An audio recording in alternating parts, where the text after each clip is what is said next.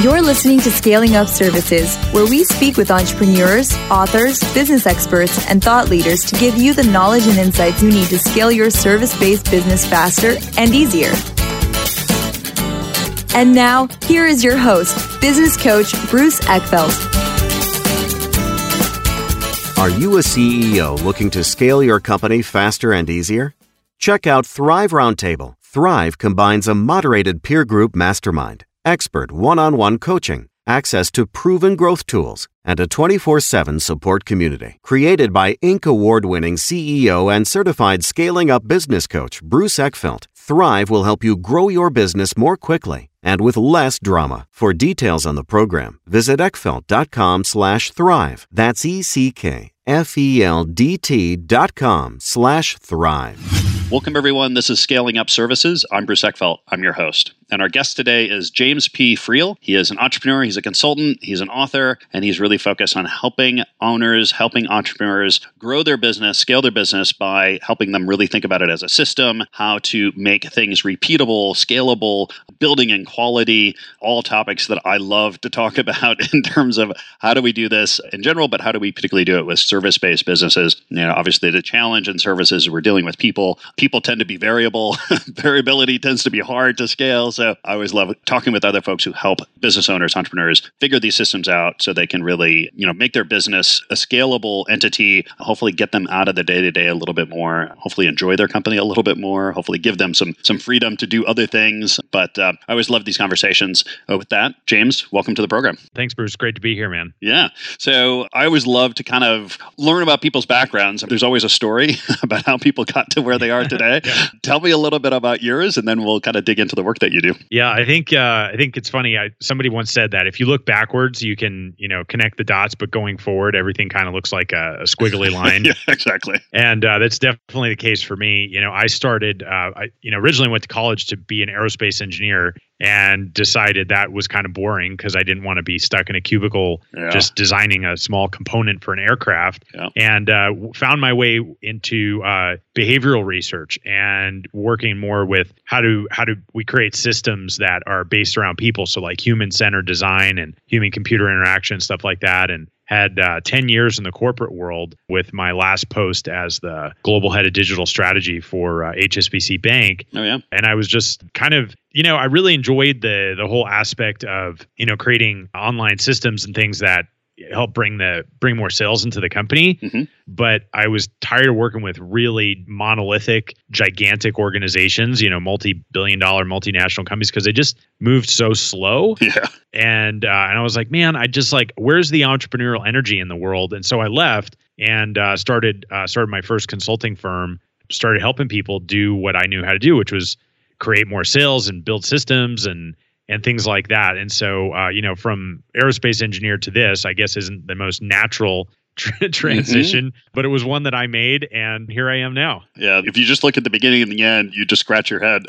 but yeah, but once you got to tell right. the story of the it's like, oh yeah, I get it. Yeah, I started as an architect, and I got into kind of similar digital strategy, and then technology, and then entrepreneur, and then you know, so every individual pivot has a connection and makes sense. But when you go from beginning to end, it can be it can look a little dizzying. So I, yes, I certainly get it. So and tell us, you know, about the work that you do now. I mean, how did you kind of land on sort of the model that you have? The type of companies you work with, what you help them with, the problems that you solve. Give us a little details. Yeah, absolutely. So it, again, it was you know kind of one of these things where I unintentionally stumbled into what I found to, to be a big problem for a lot of people. And originally, I thought it was a problem that I just had myself. So one of my one of my first uh, companies that I had after you know I left my corporate role was a, a marketing agency, mm-hmm. and you know we were doing really well. We did good work. You know we were building you know sales funnels and websites and back end automations and traffic and that sort of thing but you know service based business right and yeah. so there's you know big people component to it and i just found myself working you know 60 70 80 hours a week and i was exhausted and you know just had this thought i was living in this beautiful condo on the beach in florida and you know the closest i got to the beach was looking over the balcony at other people enjoying the beach exactly someday, someday I'll get out there. yeah, yeah. I was like, wait a second. The dream seems awfully close, but also so far away, all at the same time. And I, I was just like, man, something needs to change because I certainly didn't trade in my what was a great corporate career for just being shackled to my desk 24 7, or at least it felt that way. Yeah. And so I started working through things, you know, really looking at first it was the people, you know, and I had Mhm. uh, a revolving door in my company for a while, you know, Mhm. and it's, you know, embarrassing or not embarrassing or whatever. It just, it is what it was. Yeah. And, you know, hired and fired like, you know, six operations people within 18 months. And eventually I was just like, you know what, maybe, maybe it's not them. Maybe it's me. yeah, that happens a lot. Usually after three or four, but yeah. Well, Yeah. you know what?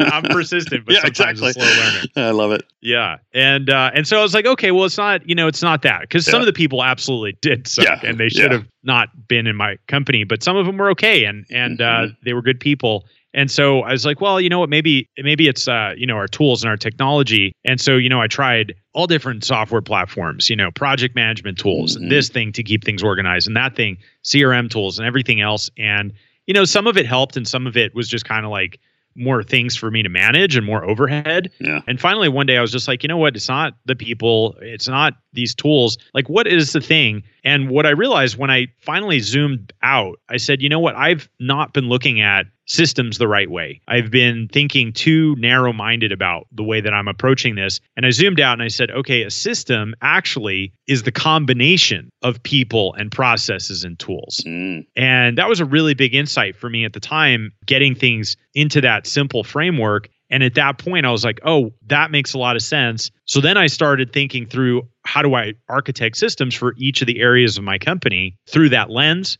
of people, process, tools. And we really got on a, a clear path to growth and things dramatically improved for me over kind of like a three to six month time frame and we were getting more done it was less stressful i was working a normal work week hmm and it's really funny, Bruce, because at the time I thought I was the only one who was having this problem. yeah. And I didn't even really want to talk about it. I was like, oh, like everyone else got figured out, but somehow I'm disorganized over here. Even though I have background in engineering and Yeah. kind of an organized guy, I was like, I'm not I'm not letting anybody know how bad it was. That's good. And yeah. and other people other people from you know the marketing agency just clients friends people that i was in masterminds with were starting to scratch their heads and say hey what are you doing differently it seems something seems different about you about Yeah. your business like Working out a little bit more. yeah yeah like you look a little bit more tan you're able to go down to the beach Yeah. and so people started asking me what I was doing, and very reluctantly at first, I started sharing and uh, started making a big difference for other people, and really realized, hey, wait a second, scaling is not easy, right? Everybody just says, hey, just you know, find something that people love and then scale your business. Yeah. Talk about an oversimplification. Exactly. Build a rocket and just go to the moon. Yeah, that's, all you need to do. No big deal.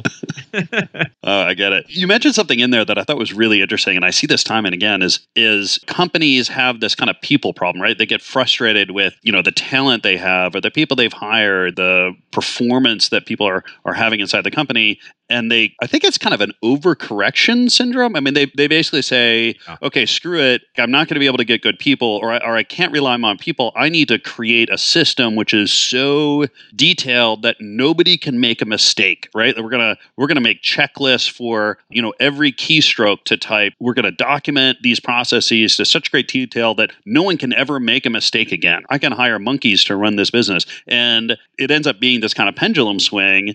And a, it's a huge amount of work, right? They invest huge amounts of time and energy and money into this stuff, and then then they realize that it doesn't actually work, right? Because you still really do have people behind the scenes, and if you do hire lower level, you know, less skilled talent, you're just going to run into different kind of problems. And if you have good people that actually are quite talented, they're not going to be happy working in that kind of structure. And so then they end up kind of swinging back or they get frustrated. And it sounds like, or, or this idea that you brought up, I think is really interesting, which is it's a combination of these things, right? It's not about creating checklists that are 100 page long. It's figuring out how to create the right sort of system that that enhances people's capabilities and coordinates people's energy. It's almost kind of like the cyborg approach, right? You want to get the best of the people and the best of systems to work together in a really collaborative way. Tell us about how you kind of found that balance or what that process was like for you. Yeah, I think that's that's an excellent point. And the whole idea behind the system definition of people, process, tools Mhm. is that that can be calibrated depending on the circumstance, right? Where, you know, for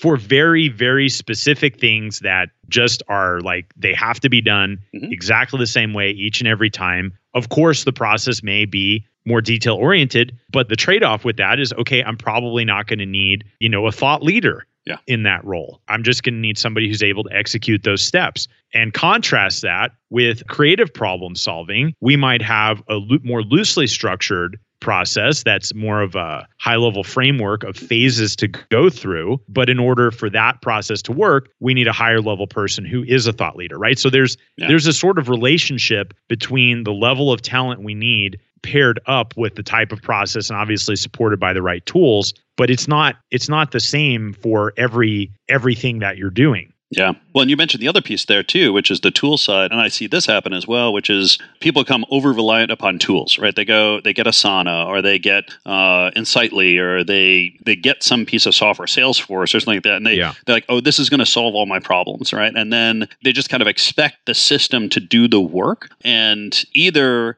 you know they just rely upon the base system or they don't take the time to actually design a process within it or they end up spending so much time trying to implement the tool that they don't get any value out of it. Tell me about how you kind of approach the selection of a tool when when what kind of criteria you use or how do you avoid or, or how do you help really leverage a tool in, in a positive valuable way for the overall sort of business operations and not get sucked in kind of to this oh the software is going to save me or the tool is going to save me and becomes a kind of a rat hole of time and money and energy? Yeah, no, this is such a such a great question because there's a there's it's almost like the siren song of some of these tools yeah. where you're like, oh my gosh, like that's what I need, and then next thing you know, you're you're sinking your your business because you spent so much time and energy on something. And I, so I think the first thing is you know the context is critical, and the context in which you should bring any tool to to play, or frankly any system, the people, the process, the tools, the whole entire thing is really being first and foremost extremely clear on what's the result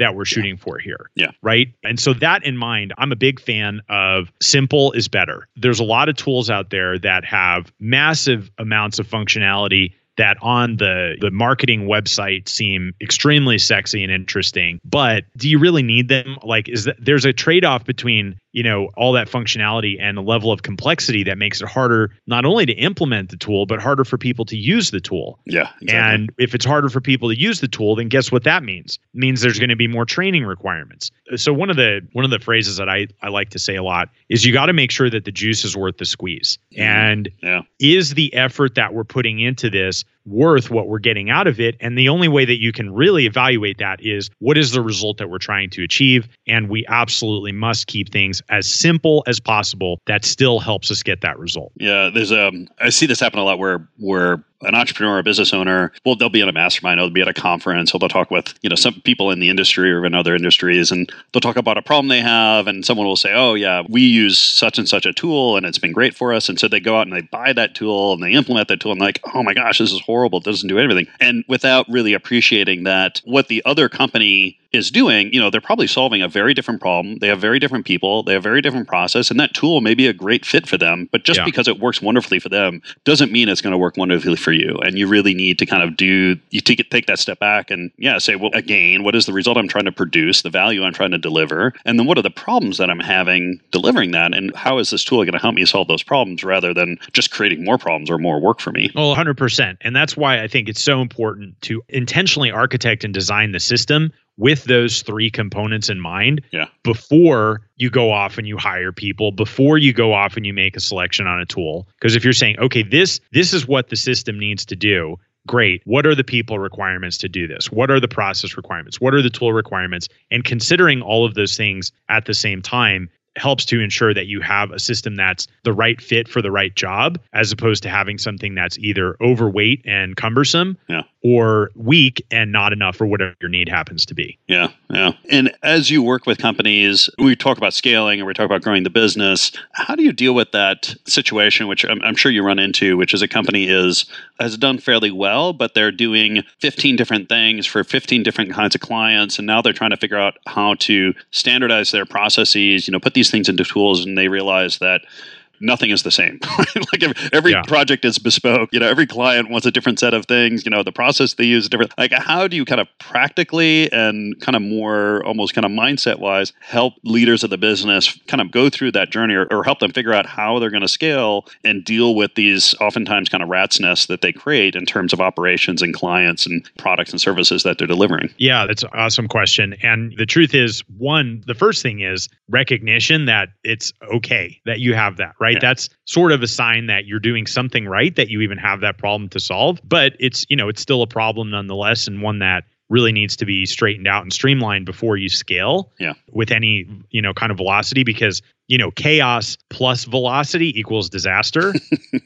right and and we certainly don't want disaster on our hands. And so there's there's another framework that i think would be really helpful to discuss and it's this what i call the five pillars of your business. And so you know every every business whether it's smaller service based business or even a large organization you know has five five core areas Mhm. marketing sales delivery operations and finance and the way that i look at it is i say okay you know we have uh, one sheet of paper and we have five columns on this one sheet of paper and each one of those columns represents one of those pillars Mhm. and then we take that definition of a system and we apply a traffic light rating to it. So red means that we have non-existent systems and Yeah. the results that we get are from, you know, hard work, the results are inconsistent and it's just, you know, kind of a brute force sort of thing Mhm. right? And then yellow, we might have one or two of those system components in place. We might have great people. We might have documented processes. We might actually have the right tools, but they're not coordinated yet. And so we've got some of the building blocks coming together. And green is when we have people, process, and tools coordinated together to produce a consistent result for us. And then looking across those five pillars, we can quickly assess where are we, red, yellow, green in each one of those five pillars. And so in a service-based business, there is the possibility that the delivery pillar, or at least some of the systems within the delivery pillar, could be red or yellow, especially when you're kind of getting this footing underneath you. And in that case, it's important to say, all right, well, what is a standard that we're going to shoot for? And it doesn't necessarily mean that we're going to hit and achieve that standard overnight. Mhm. But what must happen is we must put a stake in the ground and say, this is a core offer that we're offering to our clients and our customers. And now let's create a migration plan over time to see if we can get people there. And some people are going to stay and some people are not going to stay. But now that you have a core offer, it becomes a magnet for the types of clients who are attracted to that core offer.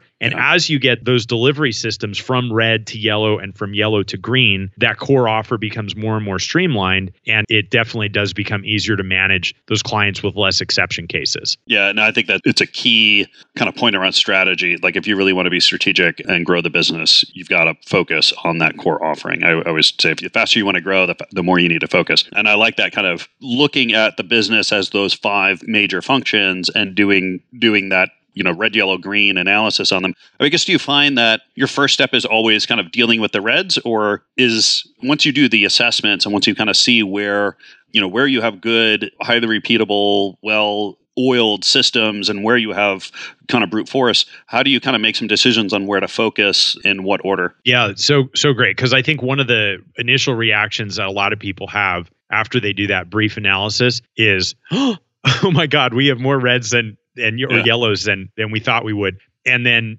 and then they're they feel this sense of now we've just we've got to get everything to green, right? Or we've got to move you know move things from red to yellow. And the the truth of it is the only way to make that decision on what should be moved from red to yellow and yellow to green is what is our goal right now and what's standing between us and hitting that goal. Yeah. And so if you're in an organization where, let's say, for example, your marketing and your sales are on green, but your delivery and your operations are on red or yellow, then obviously we want to zero in on what's going on in the operations and delivery because if we don't, it's not going to be able to support the weight of the sales and marketing efforts that are functioning quite well. Hmm contrast that with you know maybe we have delivery that really is good but our marketing and sales efforts are lagging behind. And so we need to make sure that we're you know getting enough people to raise their hands and then shaking hands and saying hey we're going to do some deals together. And so it it really it really is a kind of a an evaluation of what are we trying to achieve right now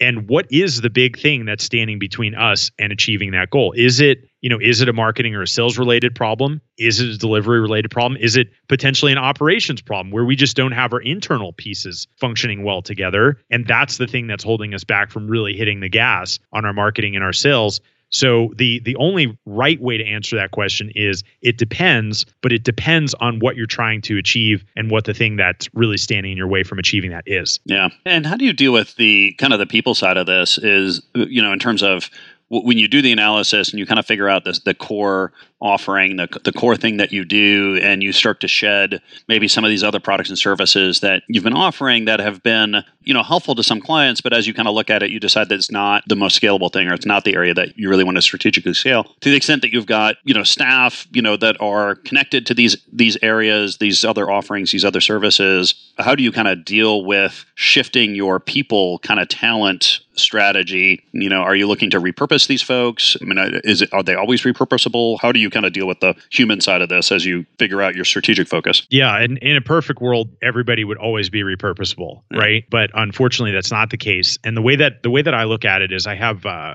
I have another framework that I call the performance matrix, and it's uh, four four squares. Mm-hmm. And in the top right, we have people who are willing and able. And in the bottom left, we have people who are unwilling and unable. And in the corners, it's unwilling or able and yeah. unable but willing. And that performance matrix is a really useful tool in evaluating, even if people are in a current role, but definitely if you're going to have to make a pivot or something, because yeah. what we want is we want people who are willing, meaning they are bought into the vision of the company. They understand the, the mandate, where we're going, what we're trying to do, who our customers are, why we're trying to serve them. They're, you know, they're emotionally connected with what we're up to. Mm-hmm. And then able is a, you know, is a factor of are they are they competent at what we need them to do? Do they have the experience, the skill set, all that sort of thing? And especially when there's a, a pivot or an adjustment or something happening, that's a time for us to reevaluate those people based on the new role that they're going to be in. So they might have been willing and able in a prior role, mm-hmm.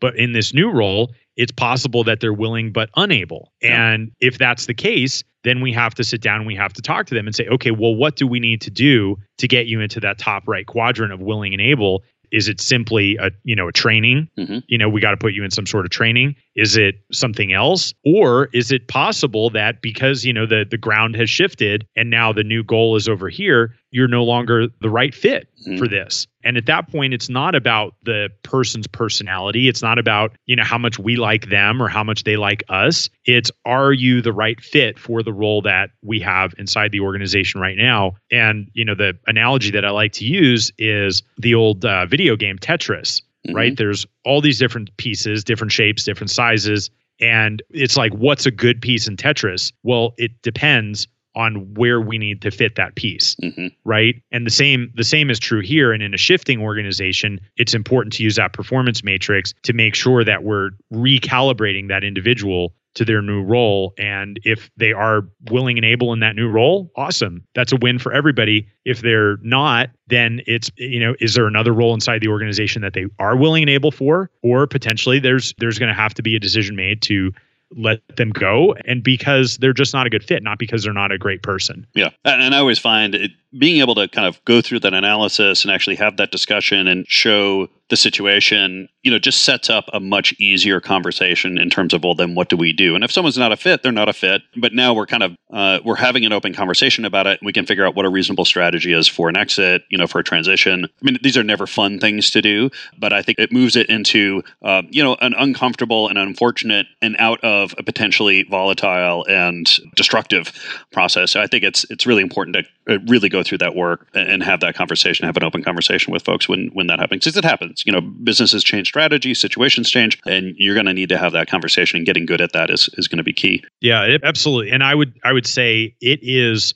it is your job to be the person who initiates those conversations yeah. and make sure that you can have them because if you're not having those conversations like as a CEO as an owner of a business yeah. then really you're not doing your job yeah. to the business that that you really need to and like you said well those might be uncomfortable they're important. And without having those number one, you're not doing the right thing for the business. But number two, if that person's not a great fit or they're no longer a great fit, you're really not doing the right thing for them. Yeah. And it's much better to call it tight and to have a, a challenging but you know rational conversation using that framework and enable somebody to leave and go find something that they are great at mm-hmm. than try and keep them there because it's uncomfortable to have that that conversation. Yeah, part of the business, but I think the better you you are able to do it. It should never be easy, I guess. I would be yeah. worried about a CEO who says, "Oh yeah, it's easy. I do it all the time." Uh, but you shouldn't avoid it, right? Like it should be something right. that you're able to tackle when you need to effectively and, and quickly. Let's talk a little bit more about the talent side. I mean, assuming that you've kind of done this right and you figured out your strategy and you're kind of on that scaling process. You know, if you're a service-based business, one of the challenges of scaling is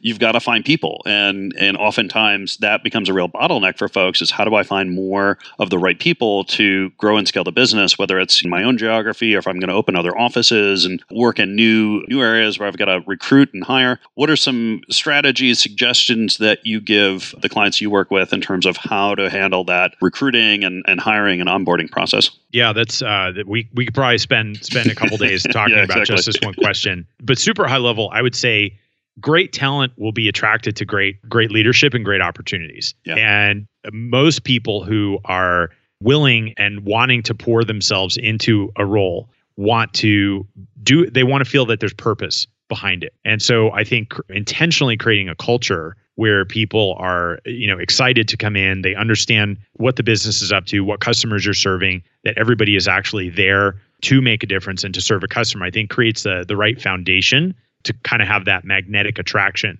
for the right for the right talent. That said, you know, creating the right foundation doesn't necessarily mean that people are just going to, you know, drive by and say, "Hey, that's a great place I want to work," right? yeah. So yeah. so there's, you know, there's multiple parts to that. And and one of the strategies that that we share is long time ago, and I'll share a quick story to illustrate this.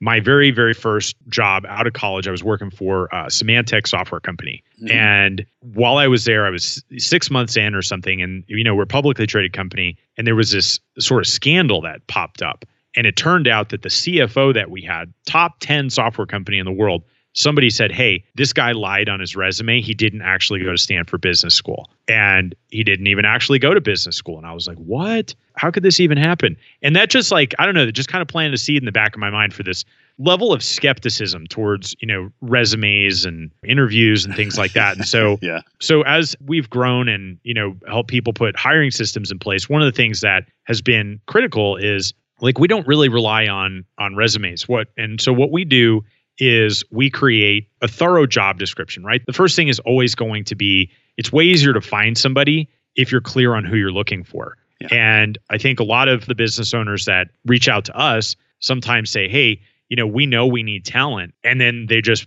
shut up. And I'm like, well, and and like what do you need that talent to do? Like what yeah, exactly. role what role inside your company are they supposed to fill? And so I think Keller Williams has a great term for this. They call it like you got to fill out a missing persons report. yeah. And uh, and so we use that and you know that gets posted everywhere. And instead of saying, hey, you know, here's the thing, send us your resume, you know, because in subsequent research after that whole CFO situation years ago, you know, I've read various reports. I don't think it's even just one. Over 80% of people have admitted to fudging or outright lying on their resumes. And so here we have most people looking through resumes which are not standard. They don't tell you the information that you want, they tell you the information that the candidate thinks presents them in the best light. Mm-hmm. And over 80% of them are probably have some line of BS in there somewhere. And so we we just say, okay, well, what questions would we want to ask this person if we were to have an initial conversation with them. And so we create application forms and create a hiring funnel where people will fill out the answers to our questions. And then one of the questions that we ask in there, which I call our keystone question, is how do you know when you're doing a good job? And it's a really simple question, but you'd be amazed at how many people answer that question differently for that role than what you think is a good job for that role. And so we're able to screen out you know 70 80 to even 90% of the applicants almost immediately because they haven't answered that keystone question correctly in light of the role that we're hiring them for and so it becomes an, a numbers game at that point and we have a system set up to help us kind of cut through the noise and let the cream rise to the top and it's not uncommon you know, for for us to see if we're hiring for, you know, any role. Like it's this works for all different types of things. But, you know, to go from, you know, 300 applicants down to our top three to five within 30 minutes to an hour. Mm-hmm. And that ruthless efficiency because it is a numbers game at that point and the and the system is doing most of the cutting out of the the noise for us allows us to put more volume through those hiring funnels and find people in a much faster way before we even ever get on the phone with anybody and start an interview. Yeah, I can always tell, and I love hearing systems that are essentially analogous to sales systems. Right? It's about how do I how do I create enough applicants? How do I filter those to be the right fit? How do I engage those that are right fit into a real discussion? You know, finalize a contract. You know, really clarify what the objectives are, what the outcomes are going to be, and make a good decision around it. And I always say the hiring is a game of finding that top ten percent. Right? Like everyone's in a search for talent. If I can find the best 10% for the geography, role, price range, you know, the salary range, compensation range that I'm willing to pay, you know, I'm going to win, right? Because I'm going to out talent, I'm going to out recruit the competition on this. So this is great advice. And like you said, we, we could spend a couple of days probably yeah. getting into all these details. But if people want to find out more about you, about the work that you do, about the systems that you have, what's the best way to get that information? Yeah, absolutely. So, uh, so you can go to jamespfriel.com, F R I E L. And uh, one of the things that we've got is a, a, free Facebook group called Bulletproof Business. Lots of trainings and interesting things going on in there. So, and there's a link to that Facebook group on uh.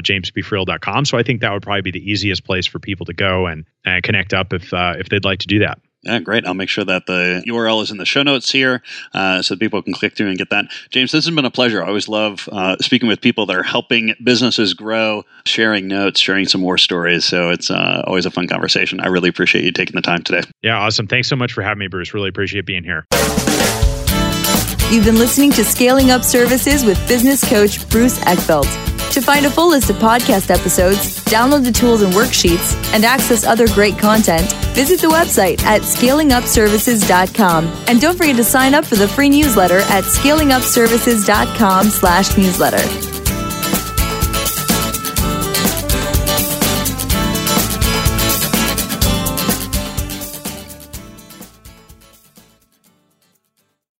This podcast is a part of the C Suite Radio Network. For more top business podcasts, visit c-suiteradio.com.